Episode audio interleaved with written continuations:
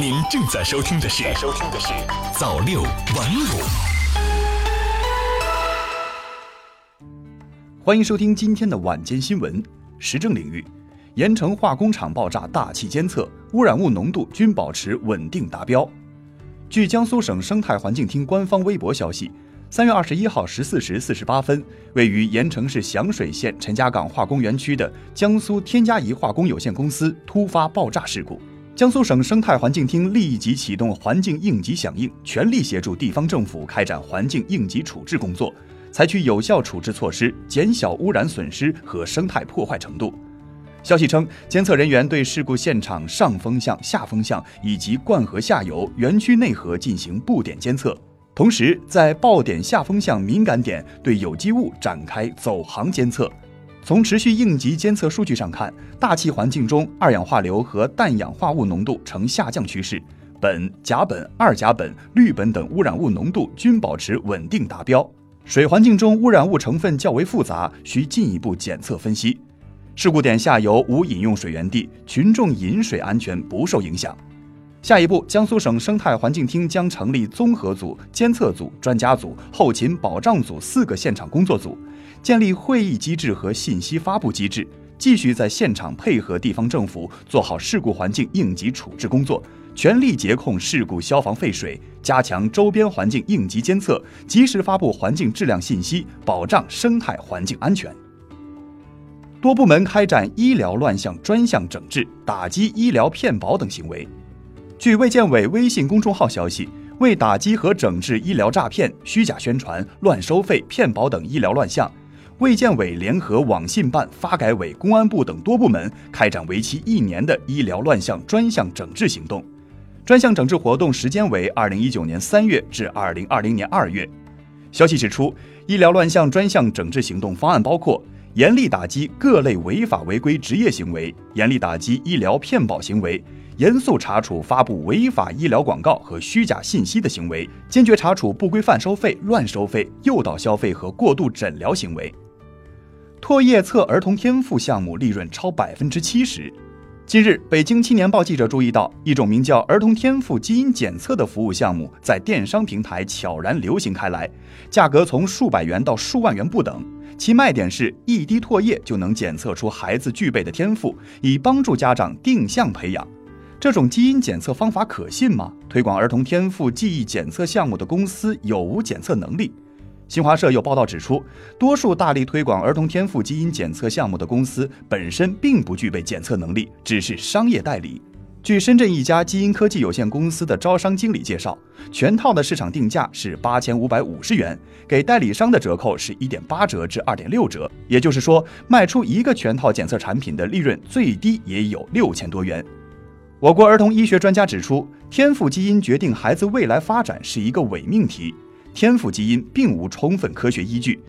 一位分子与遗传生物学领域教师表示，仅靠一个基因去推测孩子是否有相关天赋是不负责的。片面的通过几个或几十个相关基因位点检测确定孩子的天赋是十分不靠谱的。财经领域，移动、联通、电信二零一八年财报亮相，日均赚约四点零九亿。二十一号，中国移动发布二零一八年财报。至此，三大运营商二零一八年财报全部出炉。经计算，三大运营商二零一八年营收一万四千零四十八点二亿元，净利一千四百九十二点四八亿元，平均日赚约四点零九亿元。截至二零一八年底，中国移动用户数为九点二五亿户，四 G 客户达到了七点一三亿户；中国联通用户数为三点二亿户，四 G 用户数达二点二亿户；中国电信用户数达到三亿户，四 G 用户二点四亿户。值得注意的是，用户手机流量使用依然保持较快增长。工信部的数据显示，二零一八年全年移动互联网接入月户均流量达四点四二 GB，是二零一七年的二点六倍。十二月当月 DOU 高达六点二五 GB。二零一九年实施五 G 试商用是官方已经明确的二零一九年电信行业重点工作。记者注意到，此次三大运营商财报均提到五 G 进展。中国移动表示。持续推进 5G 网络试验和业务应用示范，确保年内 5G 试商用落地。携手产业各方探索 5G 产品和商业模式，将努力实现2019年总连接规模突破20亿。有意思的是，中国移动还提到推进降本增效，大力发展电子渠道，关停低效无效营业厅点。中国联通表示，公司正在积极开展重点城市的 5G 外场测试与应用探索，同时研究推进 5G 共建共享，降低建设成本。中国电信称，将积极探索 5G 在智慧城市、无人驾驶、工业互联网方面的应用。科技领域，全球定位系统即将归零，能招来新的千年虫吗？四月六号过后，民众日常生活中经常使用的全球定位系统 GPS 将迎来新周期。近日，在旧金山召开的 RSA 美国信息安全大会上，有专家预测，旧 GPS 系统将在四月六号发生类似计算机千年虫的错误。更有安全专家表示，自己绝不会在当天搭乘飞机。GPS 为什么会有归零的现象？这会给我们带来什么影响？我国的北斗系统是否也存在此问题？科学家怎么看？有什么解决方案？为此，科技日报记者采访了中国科学院有关专家。首先，我们需要了解 GPS 周数翻转是啥。根据美国民用 GPS 服务接口委员会近日发布的通知。GPS 的整周计数值将于二零一九年四月六号二十四点由幺零二三变为零，称作 GPS 周数翻转。这意味着 GPS 周技术将迎来新的周期。那么 GPS 周数翻转会带来什么影响？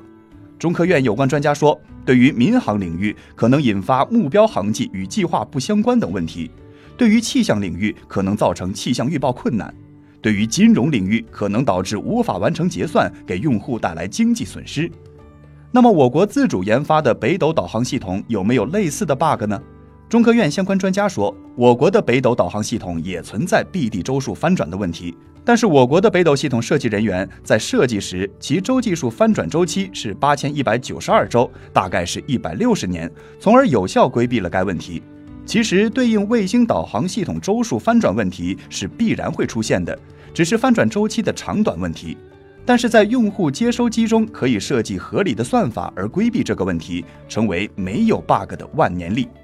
体育领域，中国双人滑名将隋文静、韩聪逆转夺得世锦赛冠军。在二十一号结束的二零一九年花样滑冰世锦赛双人滑比赛中，带伤出战的中国双人滑名将隋文静、韩聪表现完美，逆转夺得世锦赛冠军。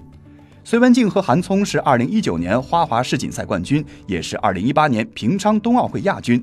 但是他们在这个赛季过得并不顺利。隋文静因脚部手术经历了漫长的恢复期，二人直到今年二月初才重返国际赛场。中国花样滑冰队总教练赵宏博说：“这场比赛，隋文静、韩聪顶住了压力，发挥了他们自己最好的水平。今年五一放假休四天。”中国政府网今日公布。国务院办公厅关于调整二零一九年劳动节假期安排的通知，经国务院批准，二零一九年劳动节放假安排调整为二零一九年五月一号至四号，共四天。四月二十八号、五月五号上班。国家发展改革委有关负责人说，劳动节适逢春夏相交，气候宜人，很多民众都希望在春暖花开的时候外出旅游、探亲、休闲。为了回应人民群众的呼声，做出这样的调整，充分体现出以人民为中心的发展思想，顺应了社情民意，有利于更好满足人民群众多元化、多样化的需求，进一步提升人民群众的获得感和幸福感。好了，以上就是今天的晚间新闻，我们明天再见。